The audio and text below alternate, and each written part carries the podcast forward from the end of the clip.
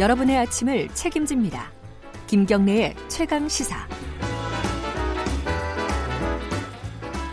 네, 아, 최강 스포츠 오랜만에 모셨습니다. KBS 스포츠 취재부 김기범 기자 나와 있습니다. 안녕하세요. 반갑습니다. 네. 이 한일 간의 이 갈등으로 네. 어, 며칠 못 봤습니다. 아, 이 뉴스가 많아가지고.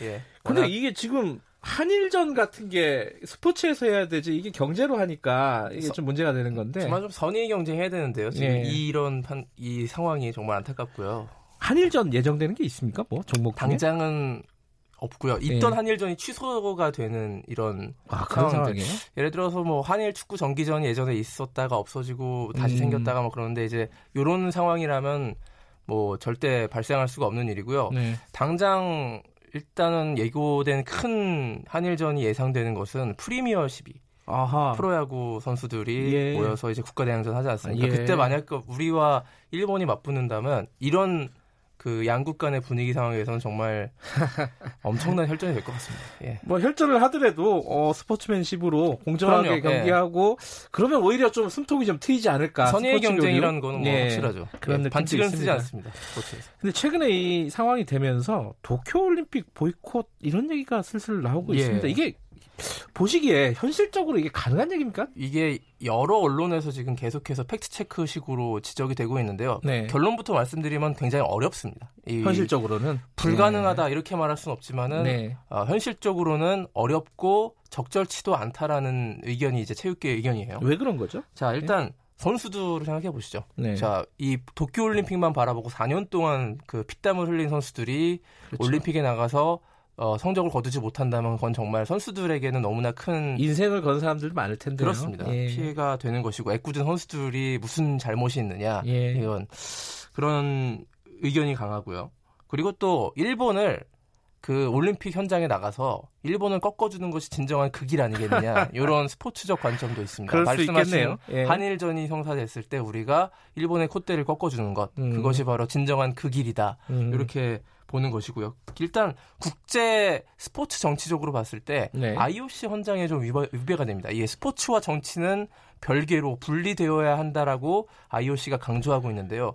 이 스포츠의 정치 논리가 끼어드는 형국이 되는 것이거든요. 네. 이건 굉장히 좋지 않고 이것이 왜 좋지 않느냐? 우리나라가 이제 2032년 하계 올림픽을 남과 북이 공동 개최하려고 이제 여러 나라를 설득하고 이제 음. 이제 유치 작업에 들어가야 되는데 네. 만약에 우리가 이제 일본에서 열리는 도쿄 올림픽을 보이콧하게 되면 국제 여론에서 좋지 않을 우려가 있습니다. 그러네요. 그렇기 때문에 국제 음. 스포츠 외교적인 측면에서도 어, 도쿄 올림픽을 무작정 보이콧하는 것은 실익적으로 바람직하지 않다. 이런 얘기가 있고요. 네. 그리고 우리가 보이콧을 한다고 해서 도쿄 올림픽 이 자체가 좀 크게 훼손될 것이냐 이런 의견도 있습니다. 이제 그렇죠. 우리가 예. 88년 서울 올림픽 때 그 불참했던 나라가 이제 당시는 동서냉전을 딛고 네. 그 소련도 참가하고 그랬잖아요. 근데 이제 쿠바와 북한이 참여를 끝내, 끝내 거부했거든요.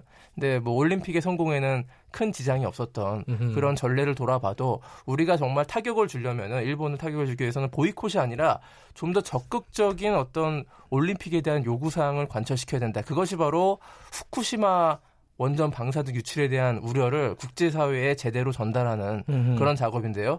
이게 사실은 일본이 내세우는 것은 후쿠시마 원전의 피해를 올림픽을 통해 위로하겠다, 다시 부흥하겠다. 그렇죠. 이것이 올림픽의 큰 극복하겠다. 테마잖아요. 예. 근데 이게 사실은 국내 어떤 국내 상황을 국제 올림픽 대회로 를 이용해서 극복해 보겠다라는 그런 논리기 때문에 굉장히 비판받을 여지가 많이 있습니다. 네. 그리고 선수들한테 그 전 세계의 선수들한테 후쿠시마 식자재 농산물을 음식으로 공수하겠다 이런 얘기를 공공연하게 밝히고 있는데 아직은 크게 전 세계적으로 이슈가 음. 되지 않습니다만 이건 상당한 불안 요소로 개막 전까지 일본이 풀어야 될 과제거든요. 이런 네. 것들을 국제사회에 제대로 어필을 하고 어, 시정 조치를 받아야 된다. 일부에서는 이제 후쿠시마에서 경기도 열리는데 근처에서 음. 야구 경기가 야구와 소프트볼 이런 후 쿠시마 개최 경기만큼은 다른 개최지로 옮겨야 되는 거 아니냐 이런 여론을 굉장히 국제적으로 벌여야 하지 않느냐 이런 얘기가 있고 그래서 대한체육회가요 오는 20일에 이제 일본을 건너가서 일본 그 선수 단장 회의가 있습니다. 거기 건너가서 공식적으로 국제적인 무대에서 이 문제를 공론화시키자 이런 계획이 있습니다.